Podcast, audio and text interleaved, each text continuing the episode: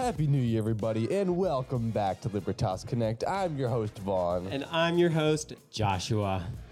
Well, it's great to be back, Joshua. It is. How was your New Year? my new year? Oh, it was so it was so cool as expected. So cool. Did you actually stay up? 'Cause I know like a lot of people like went to bed before. I'm like, what are you doing? really? Oh, yes, yes. I did stay up. I was uh, king of staying up past midnight as I was most nights over the break. So, did you have any like New Year's traditions that you did while like waiting for the ball to drop, or like on New Year's Day, or you know like Eve? So, not really, actually. I mean, my family's done lots of different things over the years. Um, last year was my first time actually staying up until midnight. No way. It or not. No way. Yeah, I cause You poor thing. no. Here's the thing, though. There was a point when I realized my parents were ripping me off. They were like, they were putting me to bed that early, and I was like, wait a minute. Wait, like last year year's in 2022 or last year's in 2021? Oh, 2022. So. Oh, oh I'm like, wait. So that was my first, very first. And but hear me out. There was an age where my parents were like, "I don't care," and I was like, "Oh, I do. I'm gonna be the only person alive who hasn't stayed up for the new year."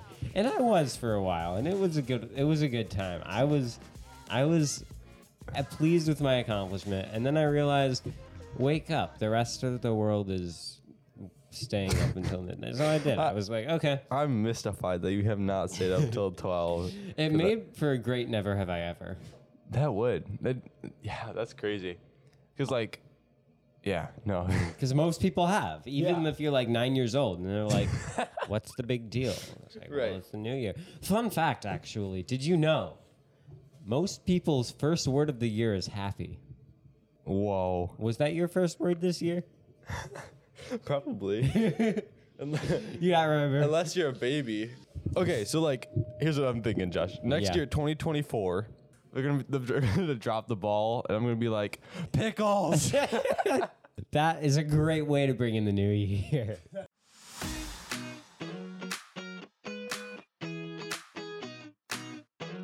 All right. Well, we have just a couple of school things to talk about. Uh, one more exciting than the other. I'll start with the less exciting, and Vaughn can scream out the more exciting one. So, January 17 through January 20, as you all know, are half days, but also Exams. Yeah, so study up. Good luck uh, during this review week to my up fellow upper school students. And then We got this, guys. January 23. This is Vaughn's excited about this. I'm excited about this. You should be excited about this. Skiing. Downhill skiing. Downhill. You ever tried uphill skiing?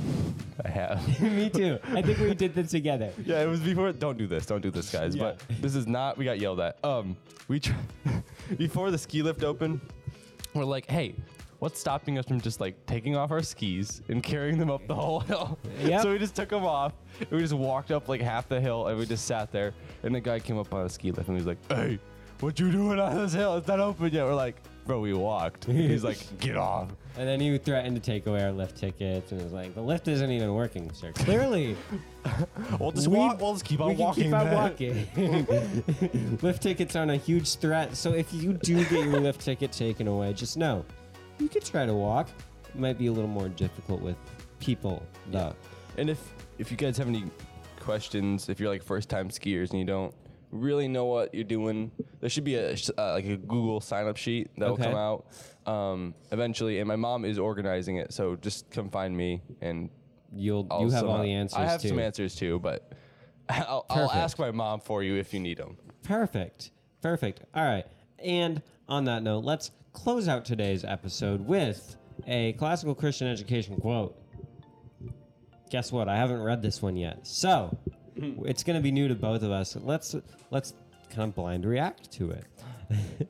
it's it is by Peter Marshall. He was the former chaplain of the US Senate. Hmm. It says, "Let us not fool ourselves. Without Christianity, without Christian education, without the principles of Christ inculcated into young lives, we are simply rearing pagans." Mic hmm. drop. I think that's a, that's a That very is- um, strong statement. It I would- I definitely agree with that. It's saying all these things are extremely important if we don't want to be called pagans, eh? I, I would that's agree. Bad. I would say Christianity is definitely very important. And it's interesting that he includes classical Christian education as Yeah. part of not rearing pagans. Like, I wonder what maybe Mr. Davis could explain it to us better because that's where we get our quotes from every day. So thank you, Mr. Davis, for this quote. Uh, shout out to you. but um, it's interesting that I uh, just think it's interesting. I, I do think it's interesting. I don't know what to say about it. It I think I okay. I would definitely agree with the part that says, without the principles of Christ inculcated into a young ma- uh, Yes. into a young life, we are simply rearing pagans. Like So, in order to stay unfooled, I suppose, we're saying here on Libertas Connect that Christian Christianity is definitely important. Without the principles of Christ, is a Christian education necessary?